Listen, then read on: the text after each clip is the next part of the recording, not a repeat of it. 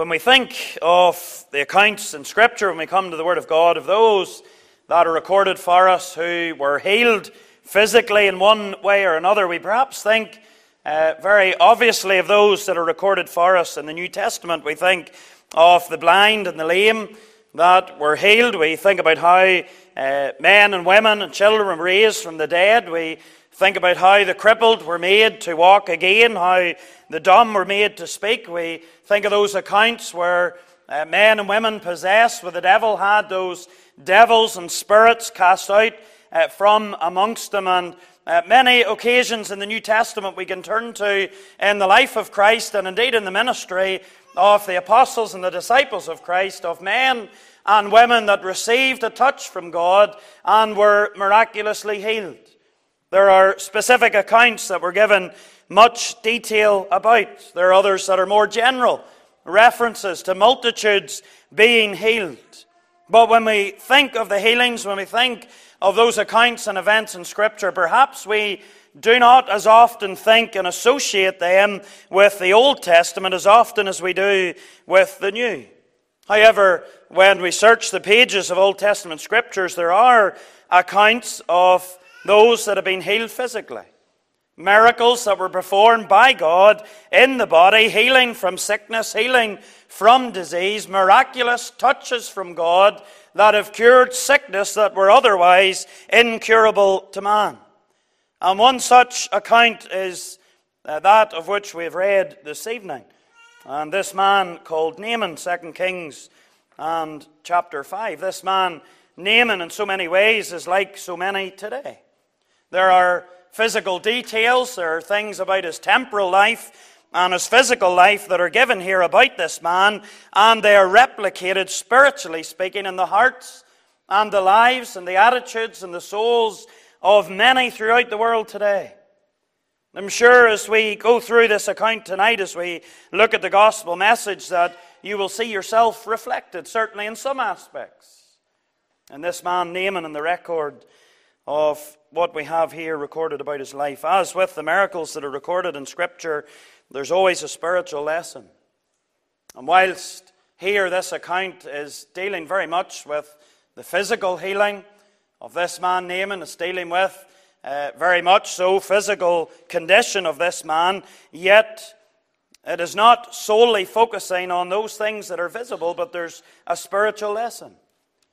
There are spiritual lessons that the Spirit of God will teach us and instruct us from this healing of this man, Naaman. Notice with me in the first place this evening the condition of Naaman the condition of Naaman. We're given a lot of information about this man, Naaman, in the opening verse of 2 Kings 5. The verse 1 says, Now Naaman, captain of the host of the king of Syria, was a great man with his master, and honorable, because by him the Lord had given deliverance unto Syria.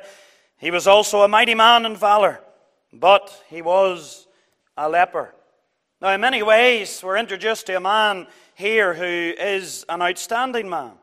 This man, Naaman, certainly had a lot going for him. His life seems to be going well. He has a lot to give thanks for. He certainly, on the outward appearance initially, has very little to complain about. Very little negative that we see here recorded about his life. Notice, firstly, his position. We're told in verse 1 that he was the captain of the host of the king of Syria. He was a man who enjoyed a very privileged position. We don't know any details about how the man got to this position, but he was the general of the army of the king. We can make reasonable assumptions. Perhaps at one stage he would have been a serving soldier, serving his time in the battlefield with his comrades, perhaps involved in conflicts. He has proven himself, perhaps over many years. He has done the job well, he has been loyal, he has been dependable. He has served his time. He has impressed those in authority over him. And eventually, here, as we're introduced to him in 2 Kings 5, he has earned the position of being the captain. He has worked his way up to being the general of the host of the king himself, the head of the king's army. This was one of the greatest positions uh, that any man, certainly in the military, could have held. It would have brought with it a great respect, a great honor a great responsibility, no doubt also a very great reward. This man would have enjoyed a lot of privilege. I would suggest and think that he would have been paid well, he would have been well known, he would have been prominent. He certainly was in an office of high standing. Of course, there are many like that in the world today, not just in military circles, but generally speaking. There are those that have worked their way up in life they have maybe started at the bottom. They have proved themselves. They have worked hard. They have dedicated all that they have, their energy, their finances, into their career, into their business, and they occupy a high office. They're in a prominent role.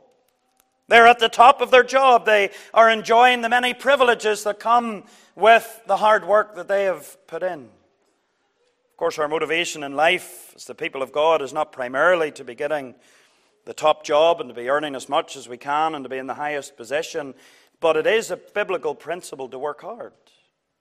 Colossians 3:23 written in the context of servant, servant, servants obeying their masters says this, and whatsoever you do, do it heartily as to the Lord and not unto men. There's to be a work ethic.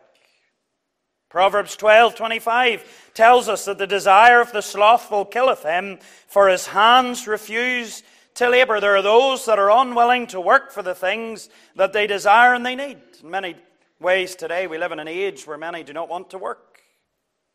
They want everything handed to them on a plate. The so called Protestant work ethic is very hard to find. But here it's a biblical principle to work. And, dear child of God, may we not be seen as those in the workplace that are the slackers, those that don't put in the effort.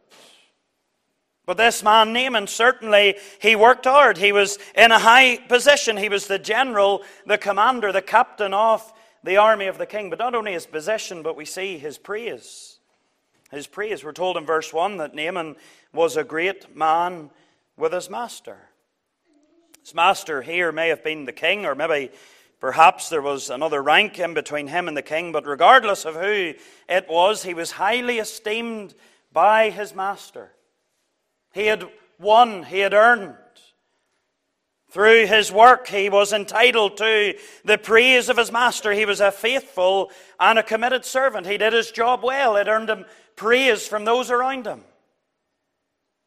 This man, Naaman, was liked, he was popular. It brought him respect and honor. Not only did he have a high position in life, general of the army, but he had the praise of those to go around him with him. Sometimes when men and women get into prominent positions in society and their careers and politics, maybe even sometimes in the church, their true character begins to come out. Oh, in competing for position, they will tell you what they want to hear. They will do whatever needs to be done. They will seek to please the masses. And when they get the possession, they enter into that high office, that position of responsibility, it's as if so often they have a personality change and they become somebody else. They often lose the praise and the respect of those around them. They reveal their incompetence for the job, but not so with this man Naaman. He lived up to the position.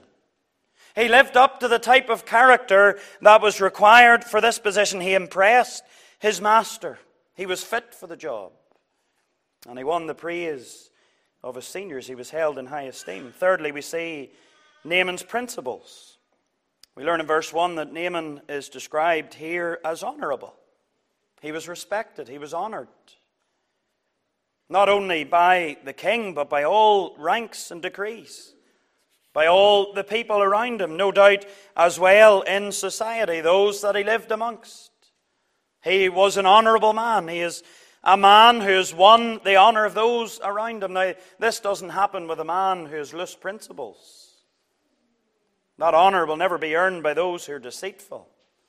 That honor will never be earned by those who backstab, those who are disrespectful, those who are not true to their word, those who do not treat others with fairness and respect. But here is a man, and he is a man of good principles. He treated people well.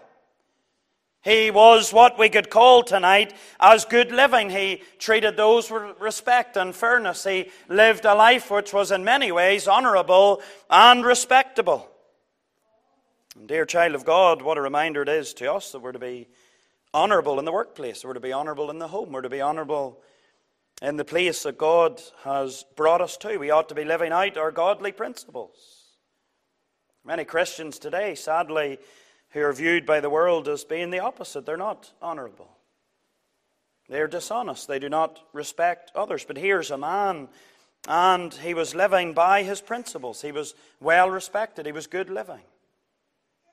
We see his position, we see his praise, we see his principles. Then we also see his power here because verse 1 tells us that he was a mighty man in valor. He was a courageous man, he was a brave man. The word used in the original there valor can point to a force, whether of a man or by using a means or by resources. Naaman was a powerful man. He was powerful in many ways. He was in charge of an army, he had courage.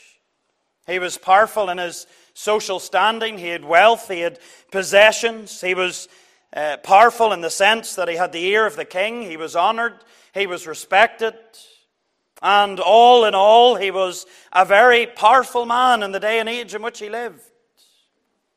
And so we begin to get a little bit of a picture of this man Naaman. He was a man doing well for himself. He was a man who was in a high position, a man well respected. He was a man who had much praise from those around him. He uh, was a man with much power, a man with great possessions, a man, uh, when looking on through the eyes of the world, perhaps even a good morals. He would no doubt have been the envy of many. Many would have strived just to be like this man, to end up in the position he was in, to be honored and respected as he was. Certainly, from a human perspective, in the eyes of men, this man, Naaman, he was an outstanding man. He was a man worthy to look up to, a man worthy of honor. And in many ways, he was an example to those around him. He had so much going for him. But then we see, in terms of his condition, fifthly, that he had a problem. He had a problem. The end of verse 1 says, after telling us all these wonderful things about this man Naaman. It says, But he was a leper. That word, but, such a small word and yet so important. We come across its use many times in Scripture. Signifies a change in narrative. Here we're being told about all that this man has going for him. He is an outstanding man. He's a man doing well in his career, a man with respect and honor, a man of good principles, but he was a leper. Overshadowing all these characteristics, overshadowing all these privileges, all these rights that he had, he had a great problem of leprosy. And it was a great problem. Leprosy in these times really was a death sentence. There was no cure.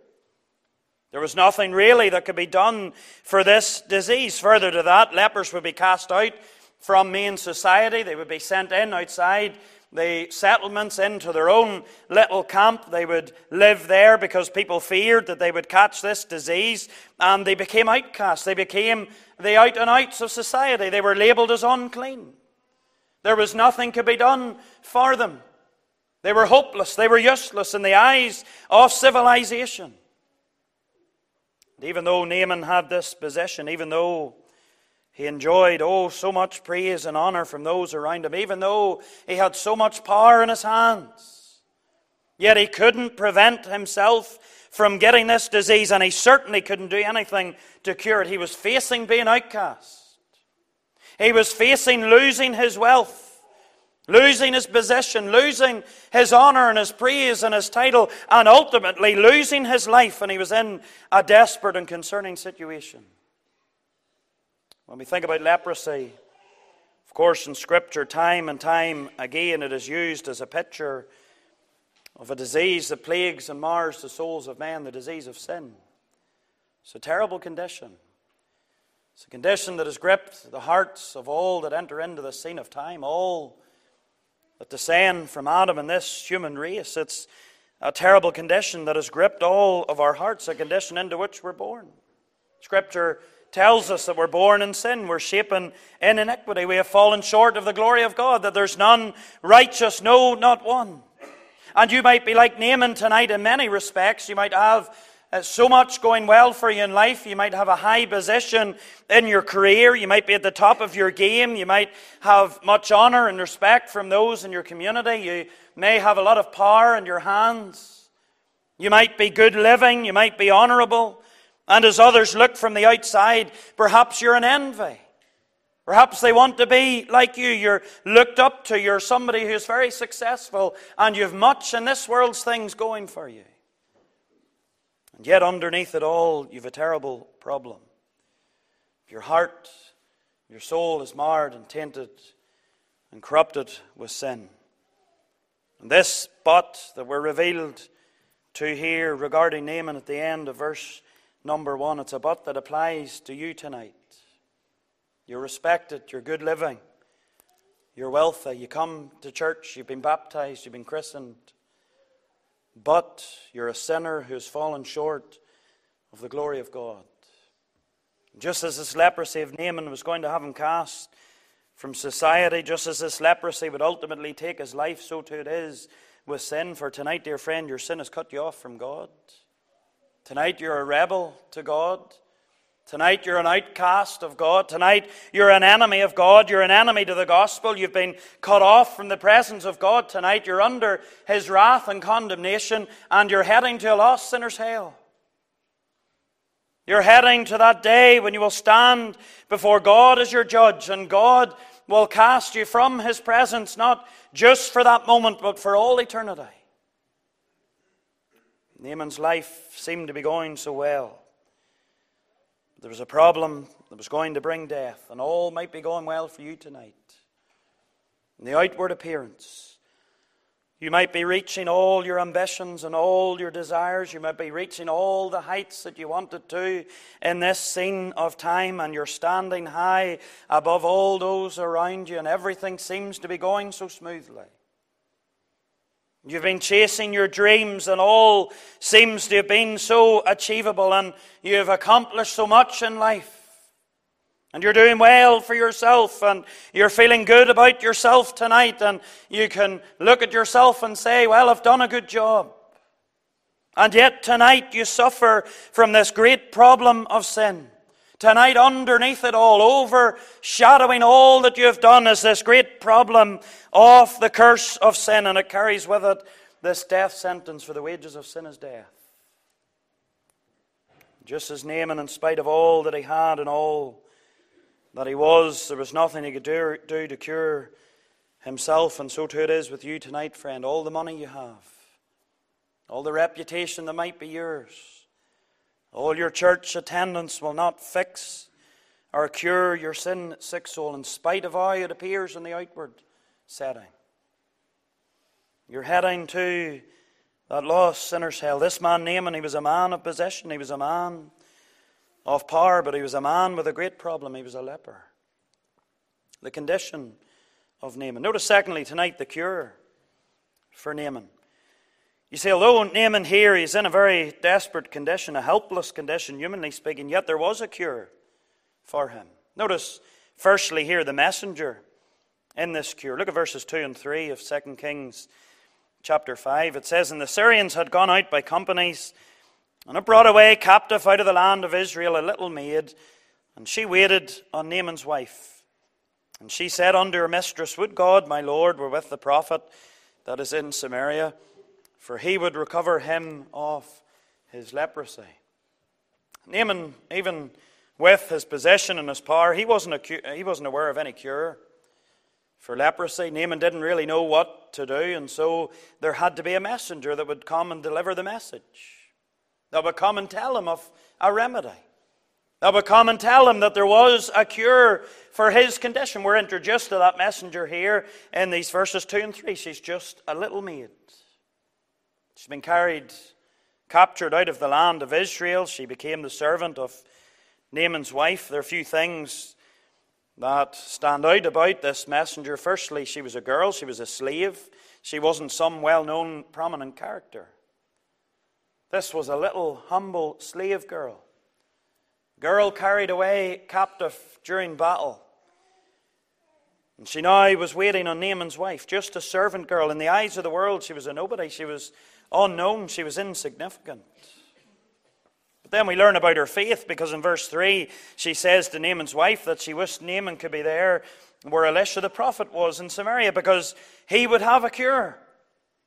He'd be able to heal Naaman from his leprosy. Now, I don't believe for a moment here that this little maid's faith was placed in Elisha, but rather in God, who she believed could use him, his prophet. She had faith in God. She believed in the power of God. She knew, she believed in her heart and in her soul that God wrought miracles, that there was nothing impossible to God. She had faith that God could use his servant to deliver Naaman from this terrible disease. Then we must consider that this little maid, in all of her circumstances, she was used by God. You see, her captivity was not by chance, it was not a coincidence. She was in circumstances that, no doubt, for this little girl were frightening. They appeared to be no good. She was likely taken from her family. She'd been brought to a foreign place into the home of strangers. She was working as a servant girl, a little maid, and yet God turned the whole situation around and used it for His glory. Used this little maid in His service. God had a plan and a purpose for the life of this little girl. She was God's messenger. She was used to deliver the message that Naaman could be healed, his leprosy could be cured. And dear believers, what an encouragement to our hearts tonight. Oh, may we be used as this little maid was used. We might be unknown. We might seem so insignificant in the world. We might be very young. We might be very old. We might be somewhere in the middle. But God can use us in His service. He can use us in whatever circumstances we're in, whatever gifts and skills we have, and He can use us for His glory and for the furtherance of His word. Used a little maid here to deliver a message of healing. And, dear child of God, tonight, isn't that what we're called to do? No matter who we are, no matter what we do, no matter what our circumstances, we're to deliver the message of the gospel, a message of spiritual healing to souls that are sin sick, souls that are fleeing into a hell that is eternal, a hell that is full of torment as a result of their sin, and we're to bring the message of deliverance.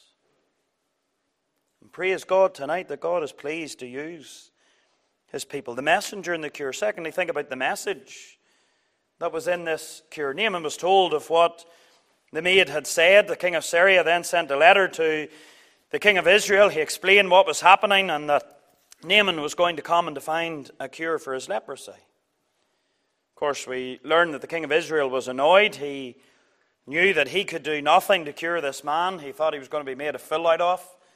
Man sent to him, he could do nothing with him. He didn't know how to cure him from his leprosy. And then Elisha heard that the king was annoyed, and, and so he sent for Elisha. Naaman came to the house of Elisha, and there the message was delivered.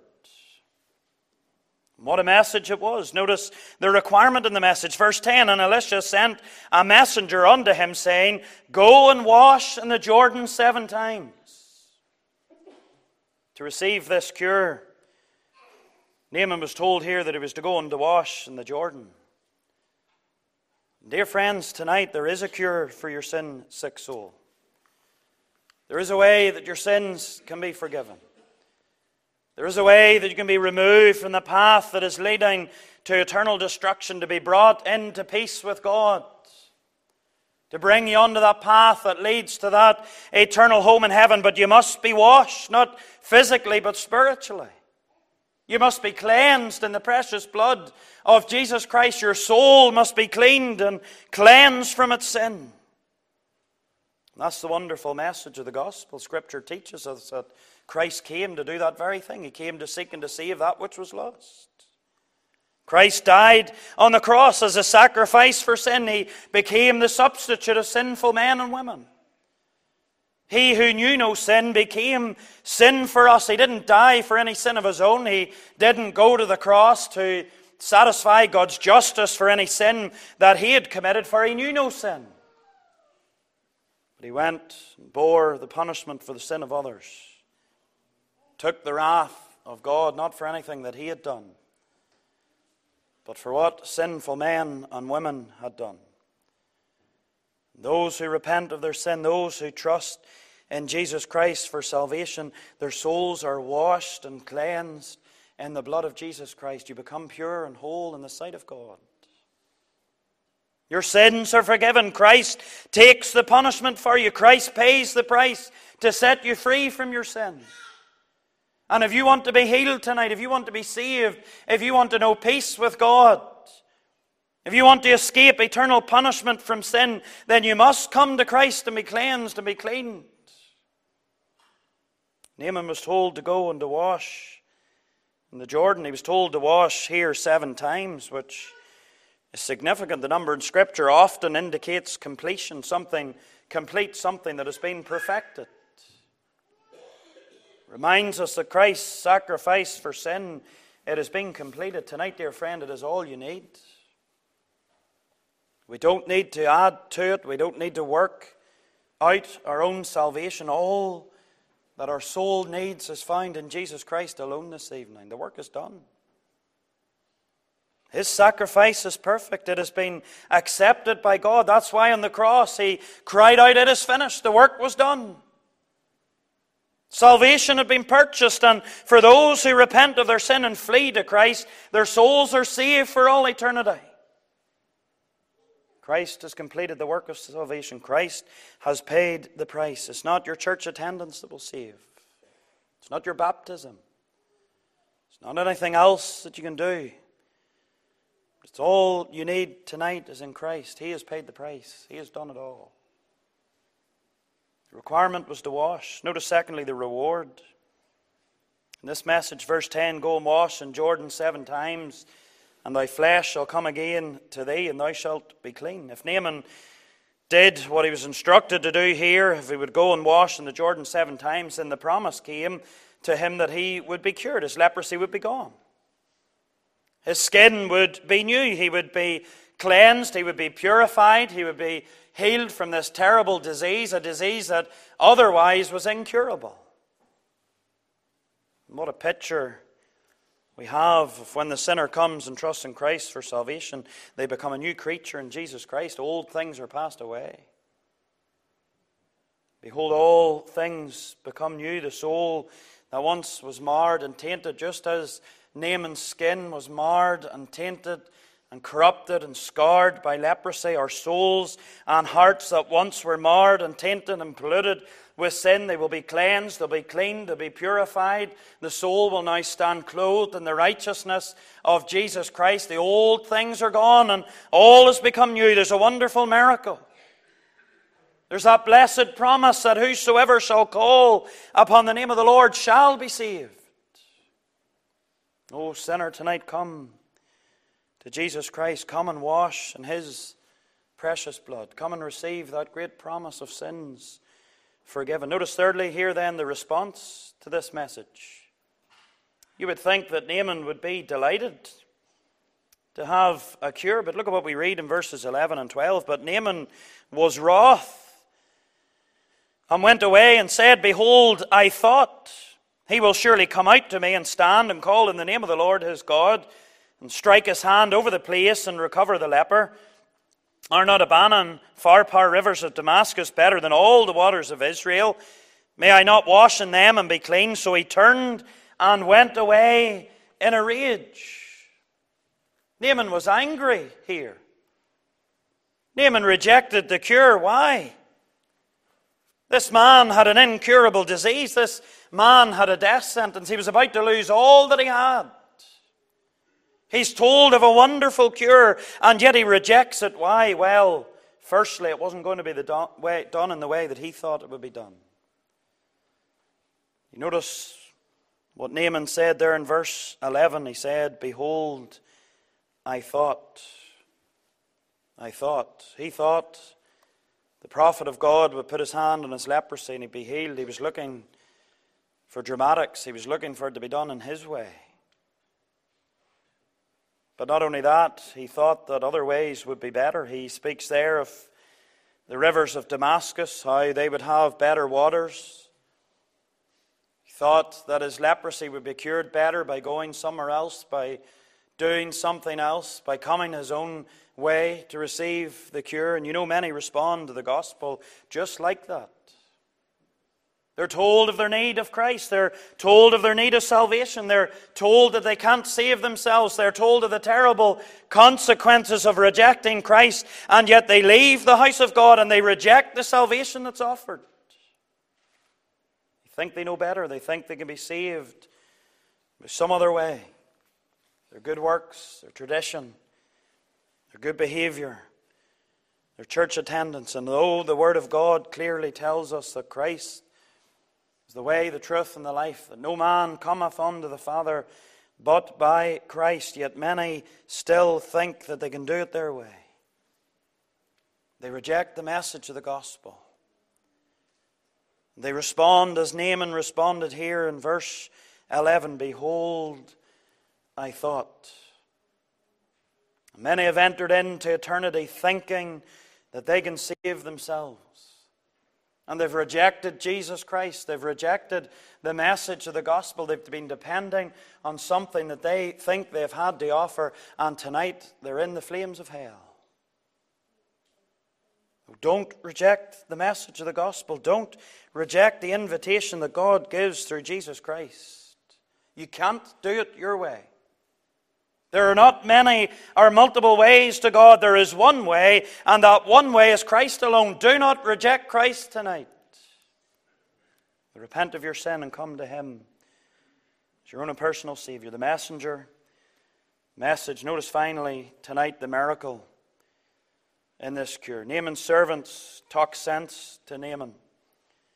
They convinced him to go and to do what was required of him in the wash in the Jordan. Look at verse number 14. Then went he down and dipped themselves seven times in the Jordan, according to the saying of the man of God, and his flesh came again like unto the flesh of a little child, and he was clean.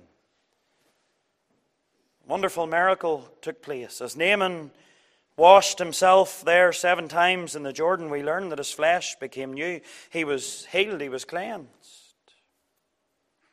The same is true spiritually regarding the soul that trusts in Christ.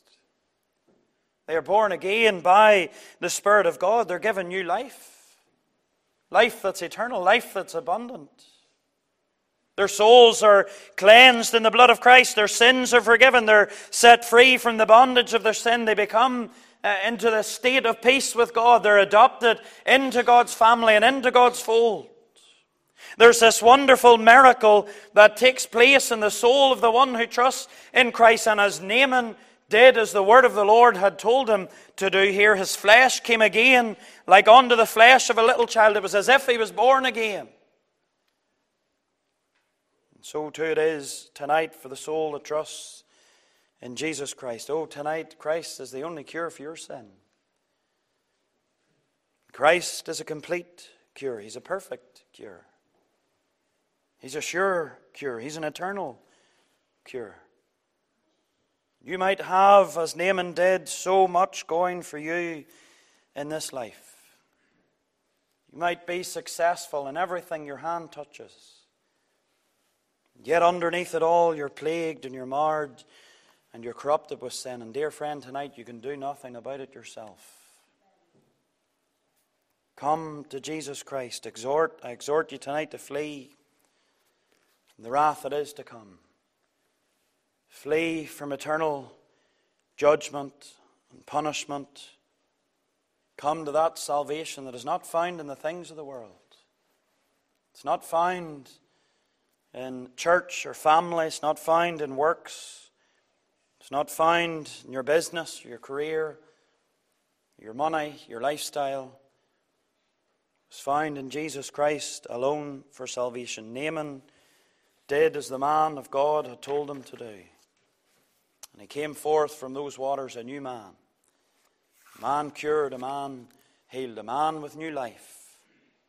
A man, in the physical sense, in terms of his skin, in many ways was born again. And oh, what a greater work it is when the soul comes to Christ and is born of the Spirit of God. Would you come to Christ tonight? Would you place your faith and trust in Him? Would you flee the wrath of God, would you leave your good works behind?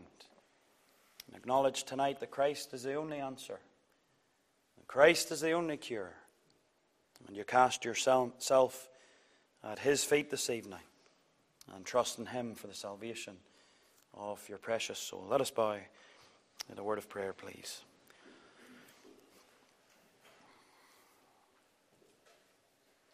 Our eternal Heavenly Father, we thank Thee afresh this evening for the message of the cross. We so often must confess that in many aspects of life we think we know better. And Father, how in our sinful state, with our eyes unopened, that we think the same, we think we can work out our own salvation. We think if we do it our way that everything will work out okay and that God will accept us and He'll not cast us off, and yet we're reminded no man cometh unto the Father but by Jesus Christ.